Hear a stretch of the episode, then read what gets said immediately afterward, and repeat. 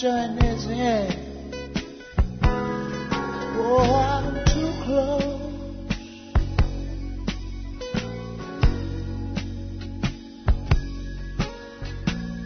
To shaking hands with all my, my, my, my, my, my friends.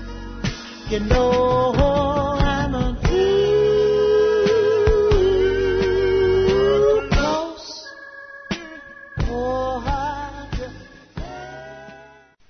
Hi there, welcome to our Soul Food broadcast, a ministry of Calvary Chapel, Princeton, West Virginia. Good morning, everybody. Uh, please stand with me. I would just like to begin by saying, in defense of myself yesterday for the one call, uh, this church has driven me crazy, so it's really your fault. Turn with me in your Bibles to 1 Samuel chapter 24. And uh, go down to verse 8.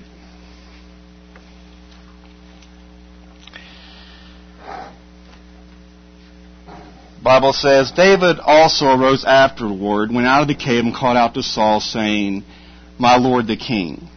And when Saul looked behind him, David stooped with his face to the earth and bowed down. And David said to Saul, Why do you listen to the words of men who say, Indeed, David seeks your harm? Look, this day your eyes have seen that the Lord delivered you today into my hand in the cave, and someone urged me to kill you, but my eyes spared you. And I said, I will not stretch out my hand against my Lord, for he is the Lord's anointed.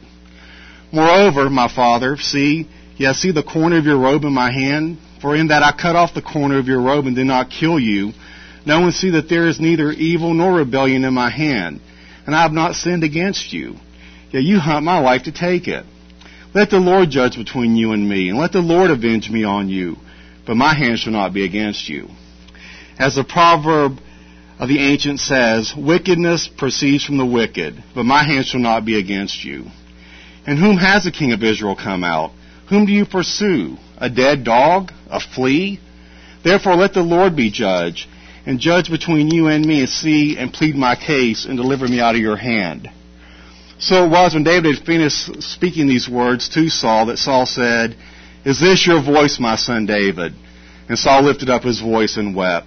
Then he said to David, You are more righteous than I, for you have rewarded me with good, whereas I have rewarded you with evil. And you have shown this day how you have dealt well with me. For when the Lord delivered me into your hand, you did not kill me. For if a man finds his enemy, will he let him get away safely? Therefore may the Lord reward you for the good that you have shown to me this day. And now I know indeed that you shall surely be king, and that the kingdom of Israel shall be established in your hand. Therefore, swear now to me by the Lord that you will not cut off my descendants after me, and that you will not destroy my name from my father's house. So David swore to Saul, and Saul went home, but David and his men went up to the stronghold. Lord, it's been such a great morning so far, Father. Just as we've had a chance to gather together and worship and fellowship and love one another.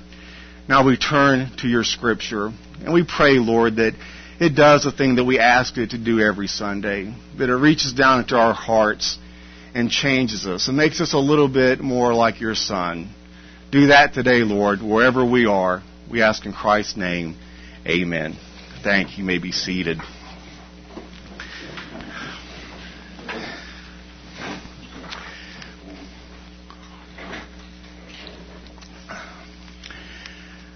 A young man named John received a parrot as a gift. The parrot had a bad attitude and an even worse vocabulary. Every word out of the bird's mouth was rude, obnoxious, and laced with profanity. John tried and tried to change the bird's attitude by consistently saying only polite words, playing soft music, and anything else he could think of to clean up the bird's vocabulary. Finally, John got fed up and he yelled at the parrot. The parrot cursed back at him. John shook the parrot and the parrot got even angrier and even ruder. John in desperation threw up his hands and said, All right, Mr. Potty Mouth, you've just bought yourself five minutes in time out. So he grabs the bird and he throws him into the freezer.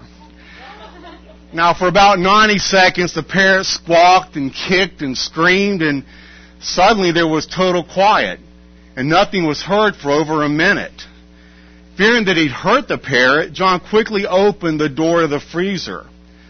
The parrot calmly stepped out into John's outstretched arms and said with the utmost civility, I believe I may have offended you with my rude language and actions.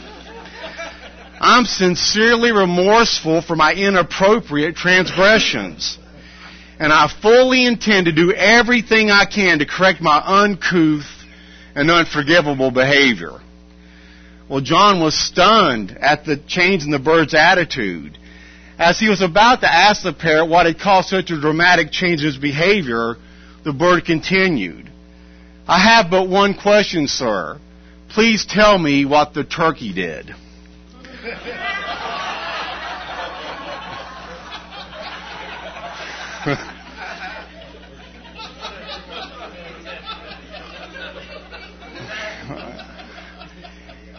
biblical vernacular, that parent exhibited what is commonly called repentance, and that is part of what we'll be looking at this morning. If you remember from last week, we left our story with David in an act of mercy cutting off a piece of Saul's robe instead of killing Saul. And this is where we'll pick up our story this morning. Verse 8, please. Now afterward, David arose and went out of the cave and called after Saul, saying, My Lord the King. And when Saul looked behind him, David bowed with his face to the ground and prostrated himself. And David said to Saul, Why do you listen to the words of men who say, Indeed, David seeks your harm?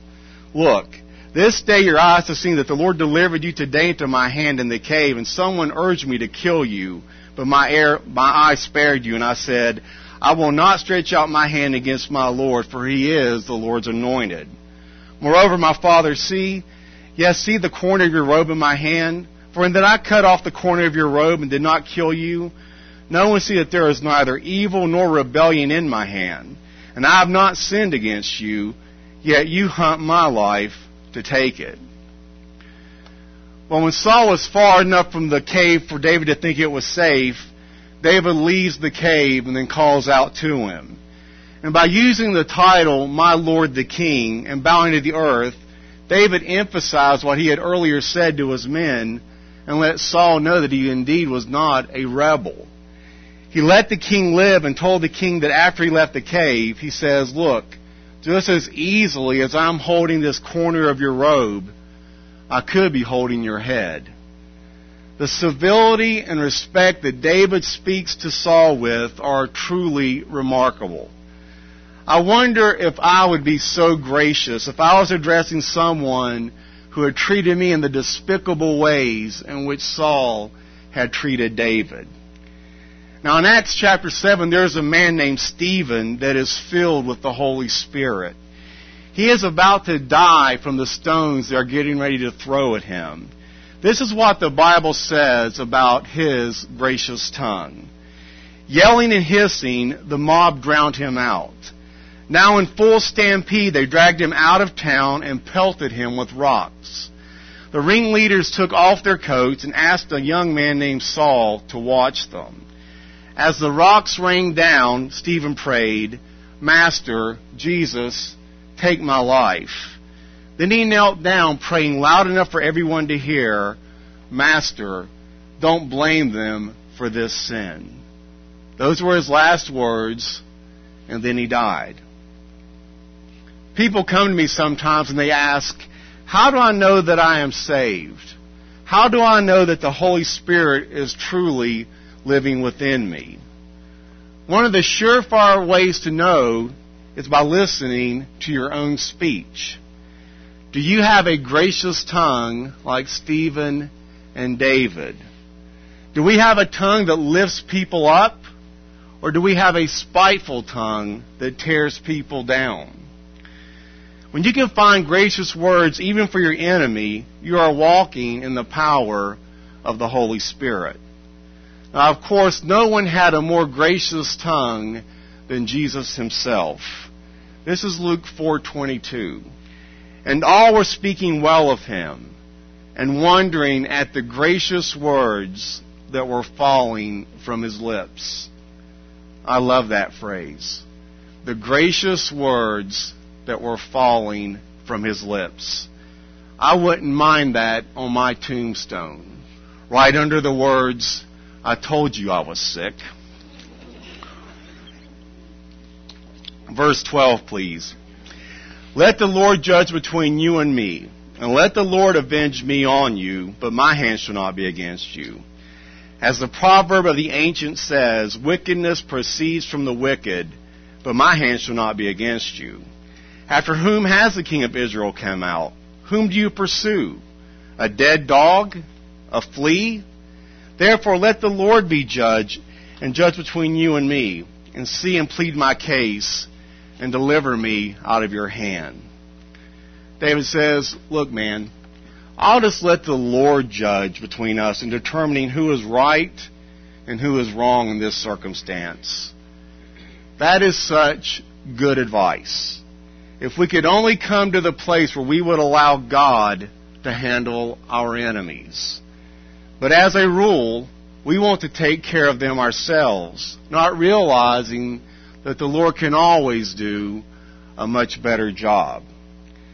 Now, in this remarkable episode, we have been given just a glimpse into the answer about why David's kingdom was not established quickly and painlessly. Quick and painless is the way that we humans, like most things, to be achieved in life. Now, the men in the cave wanted David to take the opportunity that had so unexpectedly came to him. But his refusal to do so is an astonishing insight, namely, that God's kingdom is God's kingdom. It cannot be taken by human power. David then in verse 13 quotes a familiar proverb to prove his point. Wickedness proceeds from the wicked, which simply means that character is revealed by conduct. Now the obvious implication of that proverb is that Saul acted wickedly because he was wicked. But David quickly deflected that implication by, by applying the proverb positively to himself. If David was wicked, as Saul seemed to believe, he would have done the wicked thing and lifted his hand against the king. David says, Saul, you're wasting your time chasing the likes of me a businessman referring to a friend who, most, who had spent most of his time and energy pursuing an insignificant matter said of this man, he reminds me of a bulldog chasing a train.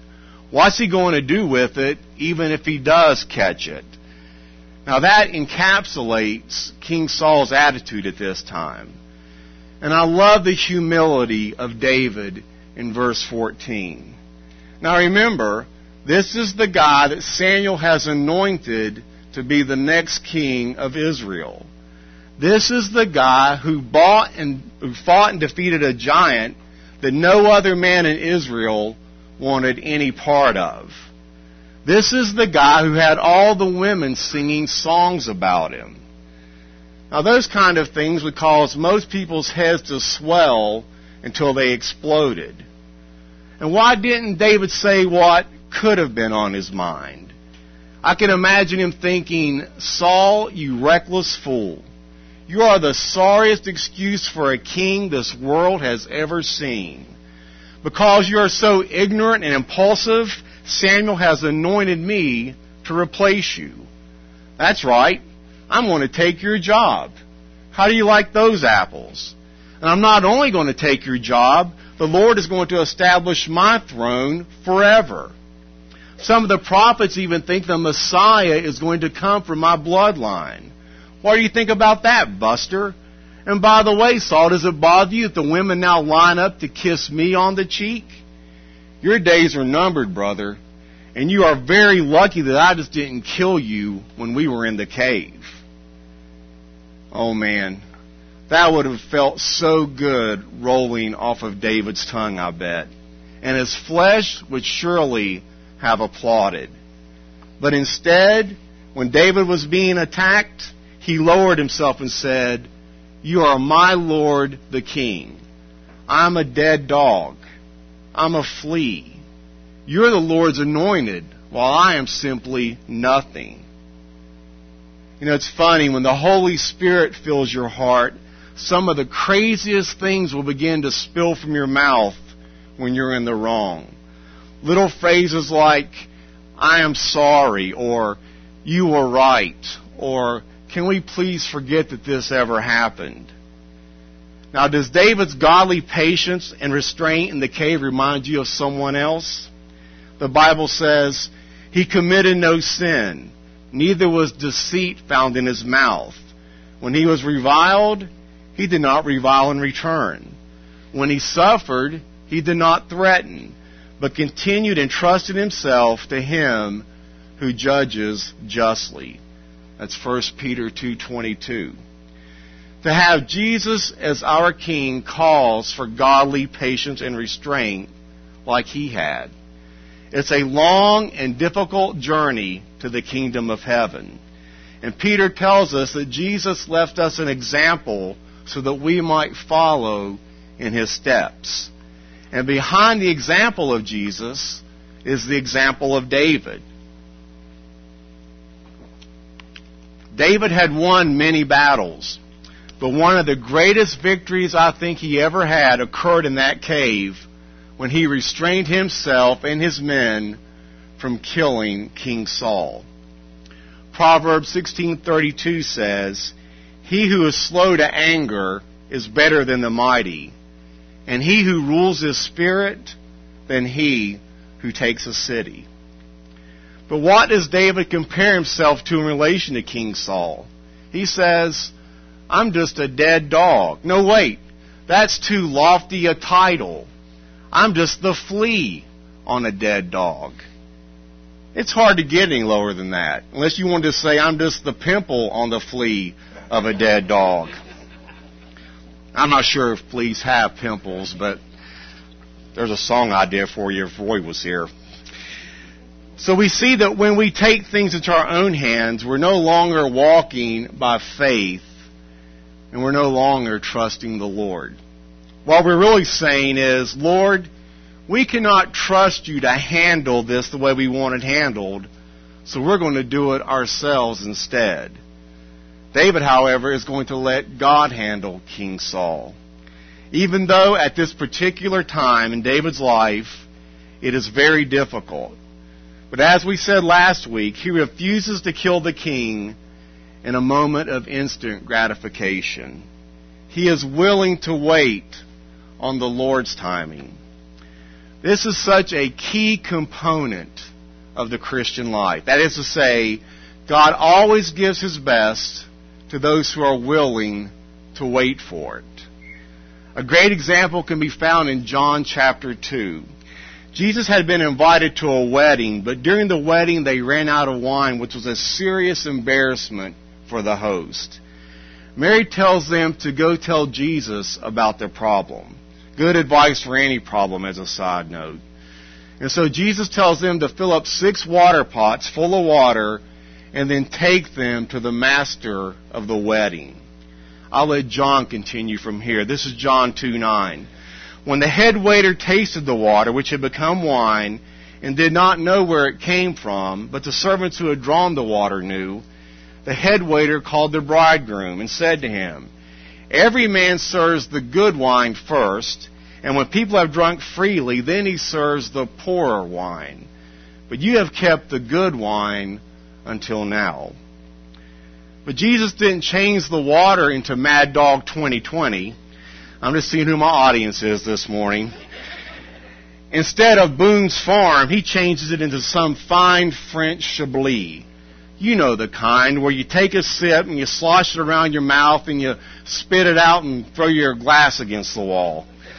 Actually, I'm not sure if you're supposed to throw your glass against the wall. My wine tasting etiquette is a little suspect here. Forget that last part if you're taking notes. Let's get back to the Bible. You're thinking, yes, please.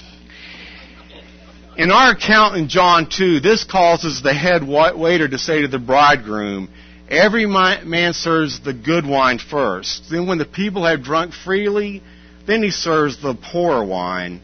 But you have kept the good wine until now. Basically, what the head waiter is saying is, You have saved the best for last. so too with the Christian life. I've learned in my walk with God that if your integrity can be bought, Satan will find a way to always pay that price. We need to realize that Satan is the master of instant gratification. If it feels good, do it. But the payoff for the Christian isn't in this life primarily, it is in the life to come. And that is one of the main differences between God and Satan.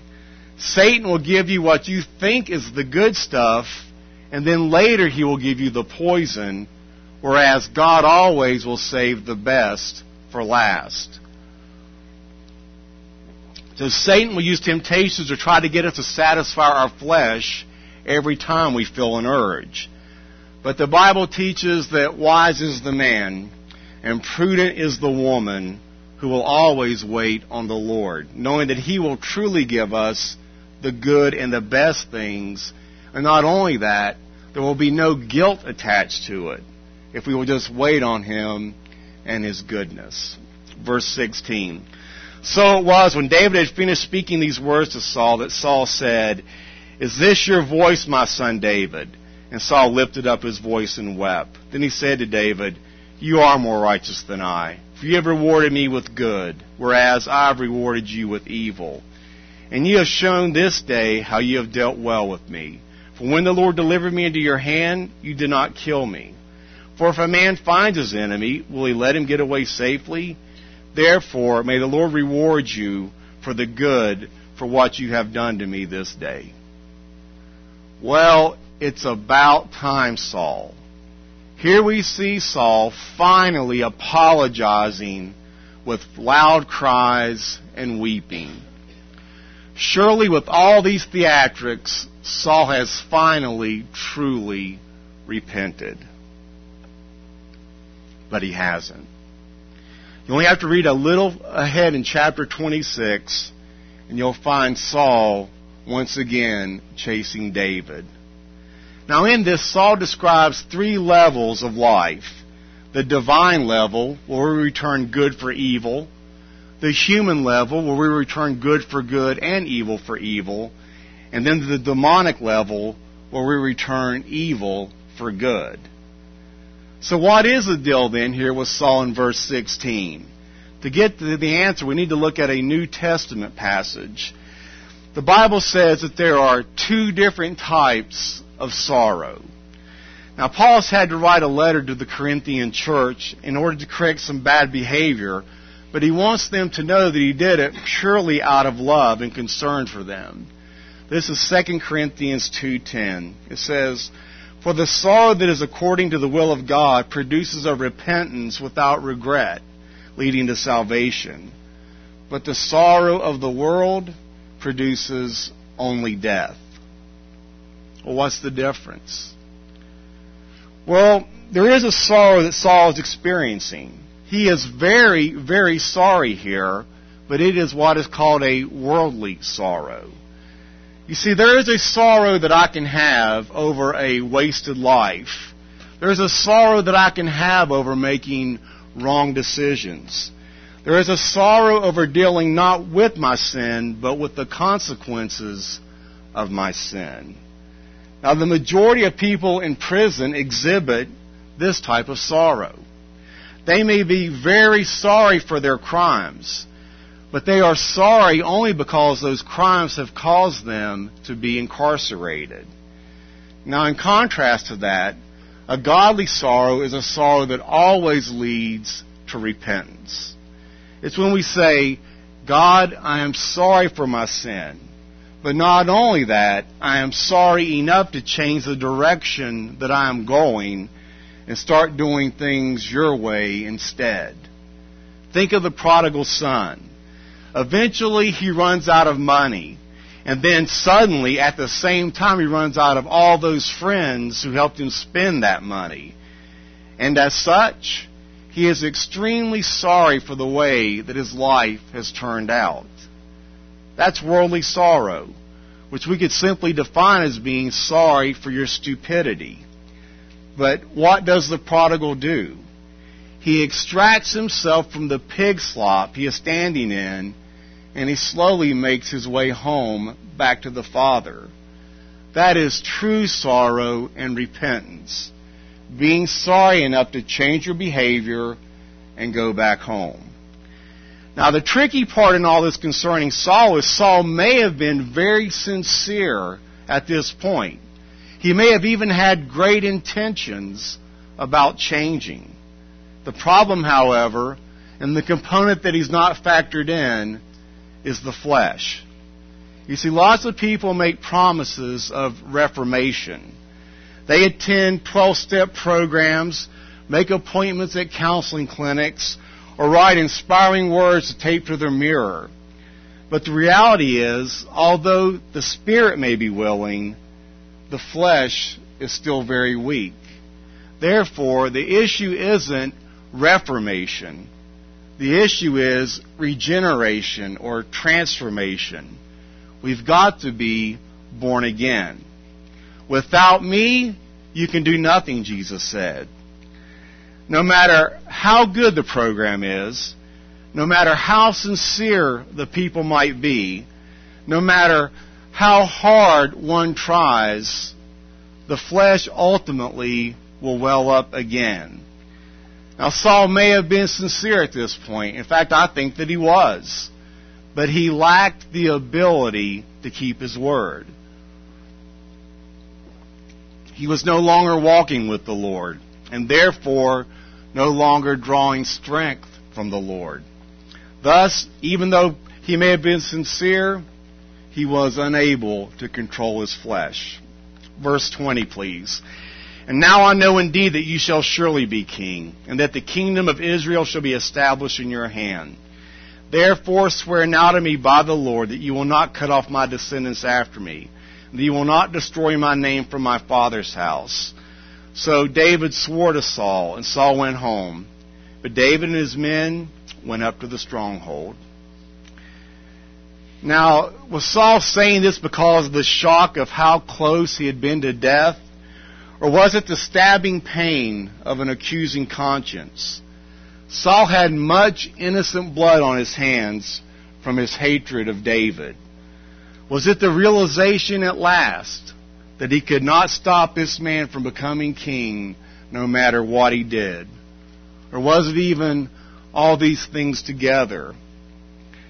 We notice, though, that this acknowledgement was not dragged out of Saul with a sword blade at his throat it was forced out of Saul by David's righteousness and his mercy. So there remained only one more thing for Saul to say. Swear to me, therefore, by the Lord, that you will not cut off my offspring after me, that you will not destroy my name out of my father's house. What is Saul saying? Please do not cut off anything more than my robe that you hold in my in your hand. Look at verse 22. So David swore to Saul, and Saul went home. But David and his men went up to the stronghold. I wonder why, after all this crying and apologizing, that David just doesn't walk up to Saul, do a fist bump, and then everyone go back home with Saul all happy. Well, actually, I don't wonder why. I know why. David isn't convinced that this truce from Saul is going to last. And so the wisest thing to do then is to just part company. And sometimes that is the wisest and most godly thing that a Christian can do. Saul went back home to Gibeah, but in spite of his tears and his emotional speech, he took up again his pursuit of David. A reporter was interviewing a man on his 100th birthday and asked, What are you the most proud of? Well, said the old man, pondering the question, I don't have an enemy in the world. That's quite an achievement, said the reporter. Yep, added the old man, I've outlived every last one of them. Now, not many of us can get through life without collecting an enemy or two. I mean, you try your best to get along with everybody, but some people simply just won't cooperate misunderstandings, miscommunications, and bad blood can put us at odds with others. And some people just don't plain old like you. And what's more, they never will like you. It's been asked if a woman should leave her husband if he abuses her. Well, the Bible doesn't address that, but David's situation is proof to me that God's people are not required to remain in dangerous and life-threatening situations. If a woman's life is in danger or her children's lives are in danger, that woman needs to leave.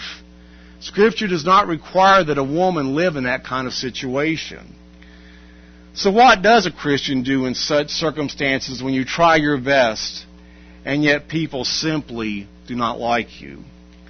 Romans 12:18 says, "As much as it is possible with you, live in peace with everyone." We might as well face the facts that we're not going to get along with everybody no matter how hard we may try. There are Christians who are crushed because not everyone likes them. And so they bend over backwards, and they compromise their position, and lose their self-respect just to try to bring about some type of false harmony. But we have to be realistic in this life. Some conflicts are inevitable, and we shouldn't be afraid of them. Even Jesus wasn't loved by everyone. He had enemies. If you recall, they crucified him. We just have to make sure that we're not the one responsible for the conflict. Don't deliberately be controversial. Don't deliberately antagonize other people. If you have to, bite your lip or swallow your pride. Be willing to be humble to keep the peace. And who knows? Maybe the Holy Spirit may use that to reveal Christ to others. In closing, a Christian lady owned two chickens that got out of their coop and busied themselves in the garden of her ill-tempered neighbor. The man caught the hens, wrung their necks, and then threw them back over the fence. Well, naturally, the woman was upset, but she didn't get angry and rush over and scream at the man. Instead, she took the birds, dressed them out, and prepared two chicken pot pies. Then she delivered one of the pot pies to the man. She apologized for not being more careful about keeping her chickens in her own yard. Her children, expecting an angry scene, hid behind a bush to hear to see the man's face and hear what he said. But he was absolutely speechless. That chicken pot pie and that apology filled him with a sense of burning shame. But she wasn't trying to get even. Her motive in returning good for evil was to show her neighbor true Christian love and maybe even bring about a change of heart. So we know that communication is necessary if we want to reach our enemy. Are you willing to reach out to your enemies and cooperate? Or would you rather let your wounds fester and grow worse? Could we even do something like that? Well, with God's help, we all can. God can help us defeat our enemies by communicating and loving them, not in anger and pride, but in a sense of humility and Christian love. Is it easy? No, it's not easy. But neither is it impossible. I dare us to try it. We may be surprised by the results. And Lord, we know that doing things your way is always the best way. But sometimes, Lord, it seems to be the hardest way. I pray that you, by your Holy Spirit, would enable us to do these things. Open our eyes and let us see things in our lives, Lord, that you would have us to change. For we know, Lord, that is the best way to live. We ask in Christ's name, amen.